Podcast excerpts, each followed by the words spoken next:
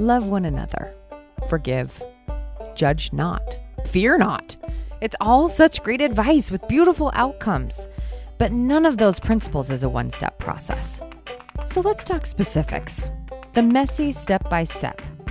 Welcome to But How Though? And a bunch of other spiritual conundrums. Welcome to But How Though? And a bunch of other spiritual conundrums. Last week we talked about something so exciting. We talked about the ask, seek, knock challenge.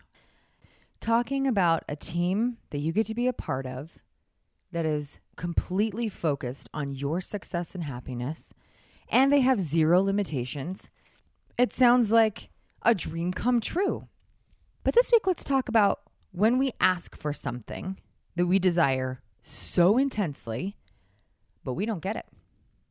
The answer is essentially nope. In the Old Testament, in Daniel chapters one through three, a very interesting set of stories unfolds.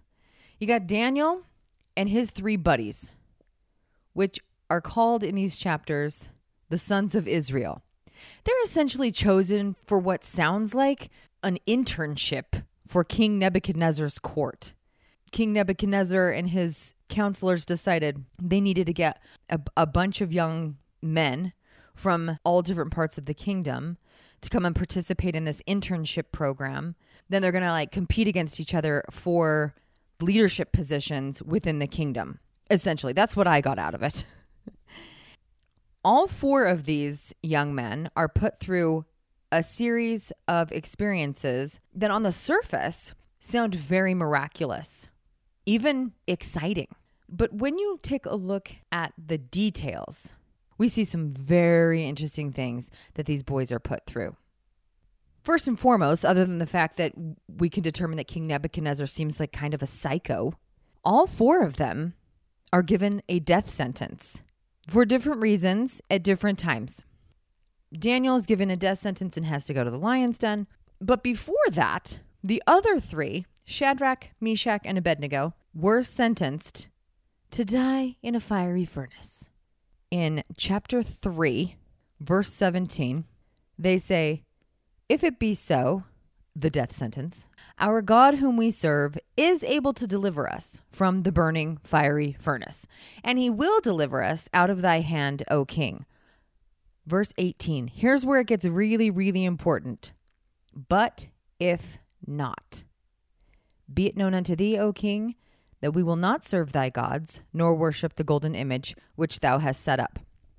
The death sentence was because King Nebuchadnezzar created an idol. He wanted everybody to worship it at a certain time of day. They were going to blow the horns, ring the bells, all that kind of stuff. Then everybody was supposed to get down and worship these uh, statues, essentially, that the that the king had made. And these three boys weren't going to do it. So they got in trouble. They got the death sentence. And they are saying, our God can deliver us. He is able to do it. It is not outside the realm of what our God can do. Team Universe has zero limitations. And he could deliver us out of thy hand. But if not, we still trust him. That's essentially what they're saying. The trust was in the team, and their commitment was not dependent on the outcome.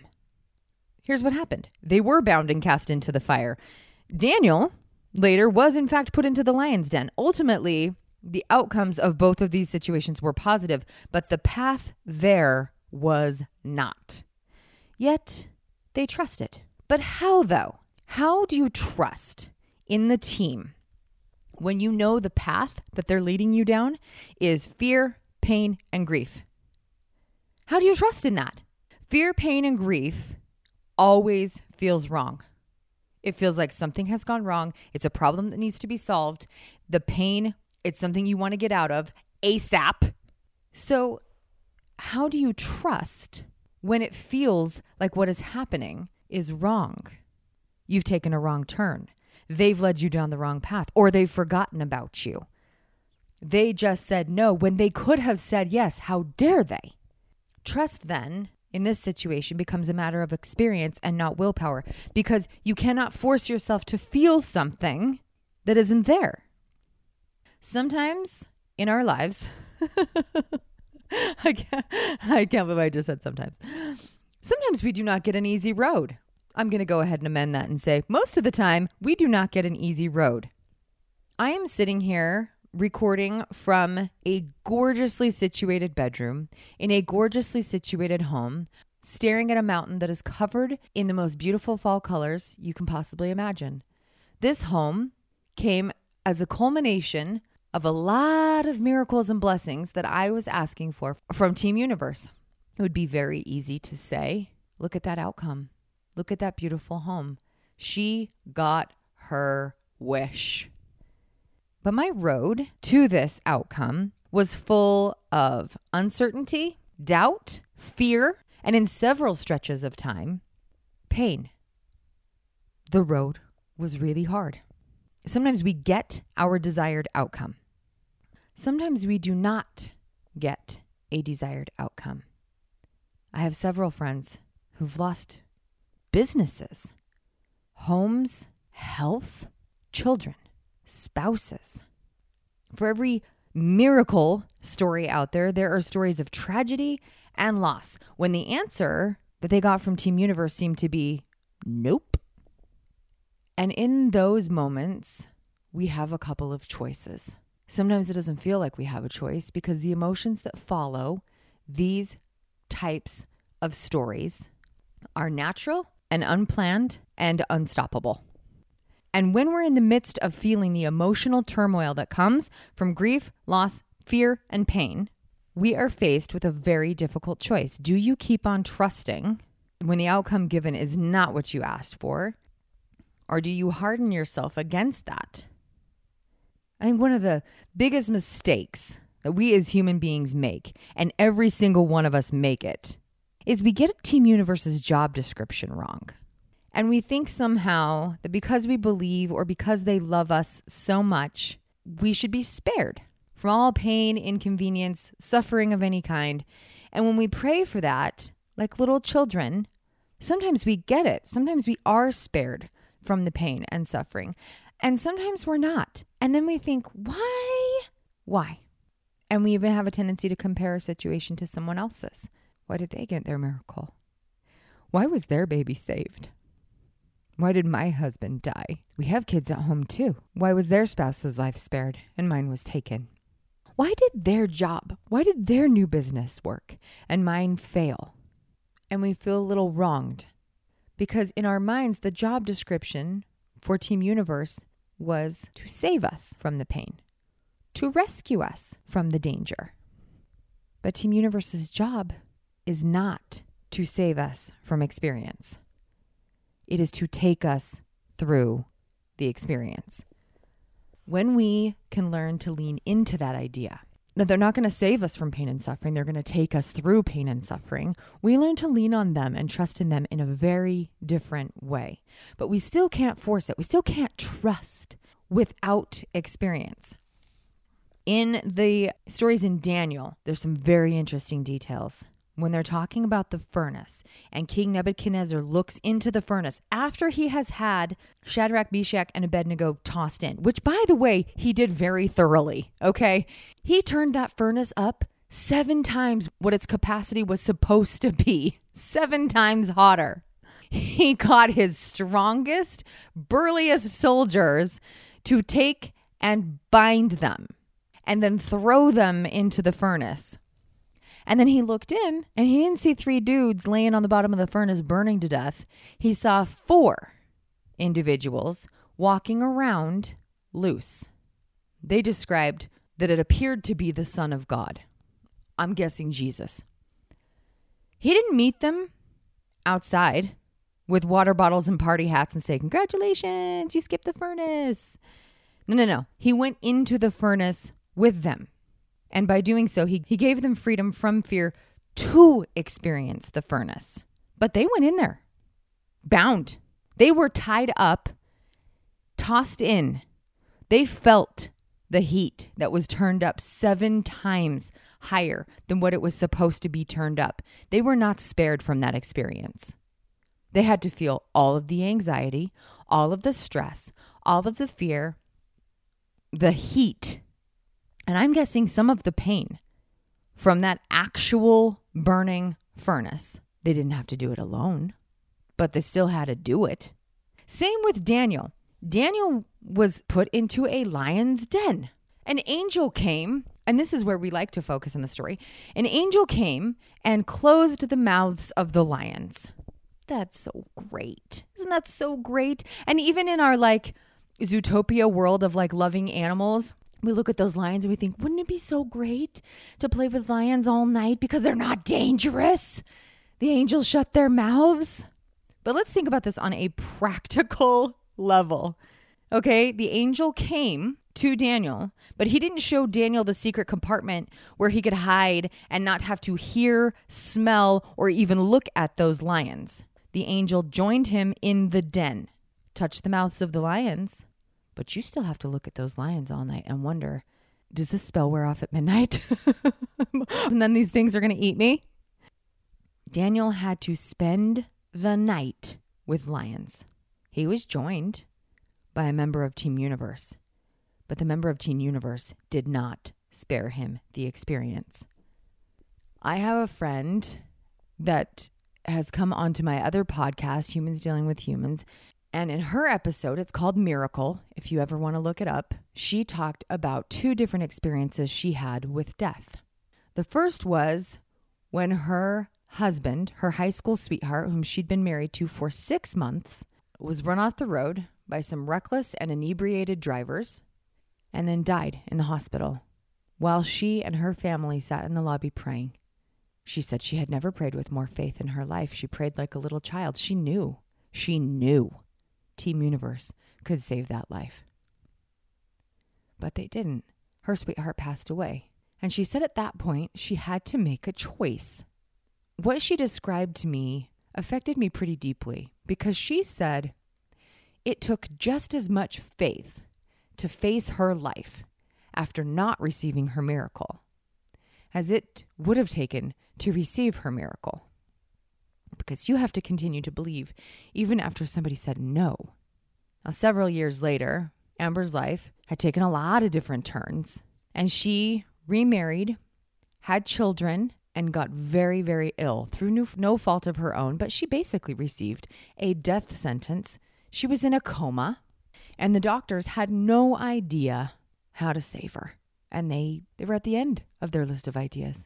They were ready to try one more thing, but they didn't have a lot of faith in it. Amber had a lot of faith. Her husband had a lot of faith, and they knew Team Universe could save her. And that time, her life was spared. But as she was talking to me about both of these situations, it struck me when she said it required the same amount of faith. Because trust in Team Universe doesn't mean I wish I may, I wish I might, have the wish I wish tonight. And if you do it right or say all the right words or your heart is pure enough, you'll always get what you want. That is not what it means. Trust in Team Universe means that no matter what is happening, you know it's for you. It's not happening to you. But the experiences that you are going through, no matter how wretched, will take you to the next phase of you. It's for your growth and development. And I know saying it's for your own good is the worst, especially when you're going through it. With Amber's situation, her road took her deeper and closer to Team Universe than she'd ever been. That childlike version of Amber praying in the hotel lobby was not the same girl as she became later, whose trust in God was now based in experience and not based on wishes. But knowing that, we got to watch out for each other. We can't always spare somebody their path either. And sometimes when we're watching someone go through a really difficult path, it makes us feel very uncomfortable. Someone else's grief, someone else's pain, we don't like to hold it. It feels wrong. And what you want to do is take it away. And what you want to do is take it away by talking them out of it, by telling them to go ahead and feel something different. But the fact of the matter is, when you are getting a no, when you are walking a fearful path, a painful path, a path that makes you face grief, you have to walk through all of the emotions implied in that.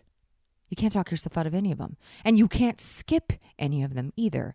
That would cheapen the experience. So we can't try to cheapen the experience for each other by trying to talk each other out of our grief. We don't got to use words like, at least this didn't happen, implying that it could have been worse, so you should just feel grateful. We don't got to use words like, you'll see them again, when someone loses someone, because we believe in an afterlife and one day we can picture them hugging each other and that makes us feel better. But guess what? They still have to wake up every single day with a giant hole in their heart. We don't got to try to talk them out of that because it makes us feel uncomfortable. We can honestly acknowledge the terrain of the path, because the obstacle very often turns out to be the way forward into the next phase of us. For Shadrach, Meshach, and Abednego, they eventually became leaders in Babylon. Their sphere of influence became much bigger because of the furnace experience. Their capacity to help, their capacity to uplift, their capacity to become was increased tenfold or more because of that freaking furnace. That sounds like a great outcome until you look at the path. They were not spared the fear, the uncertainty, or the thing itself being tossed into the hot furnace, because that is what makes the outcome possible. Team Universe doesn't save us from the trip. They go with us. I don't know how many times I have felt so scared and it's so uncomfortable and you just want to hear something, to see something, to have something handed to you to take it away or to take you out of it. Get me out of the situation, please. This is awful. The more we ask for their help, the more chances we get to walk with them. So that when the big things happen that we are begging to avoid, the trust can actually be there. So if we start now by asking for little things, asking even to develop a relationship with them, the situations, blessings, miracles, and pathways that will be given and opened to us will create a relationship. It will come slowly. It will come in just the way that you personally build trust. Not because we forced an emotion that we heard in Sunday school, we should feel like trust in Team Universe, but because through actual experience with them, we developed a relationship. So we can say, I really, really, really want this certain miracle. But if not, I will continue walking the path. I will continue to turn to Team Universe. Even when I'm looking into an extremely hot furnace, I know that Team Universe is going to go through that with me. There's some really, really terrible things that can occur in our lives. There's some really, really beautiful things that can occur in our lives. When we are open and allow Team Universe to come in, we will see all the ways in which they are involved and all the ways in which they are walking with us. And the more I have asked for help with things ranging in gravity from come shopping with me so I can find the right dining chairs, to please help me to forgive this grudge because it weighs a ton, to help me to face down this fear because I feel absolutely paralyzed. They're there for all of it. The more we let them in, the more they show up. And I am convinced that one of their favorite questions to answer really is, but how though?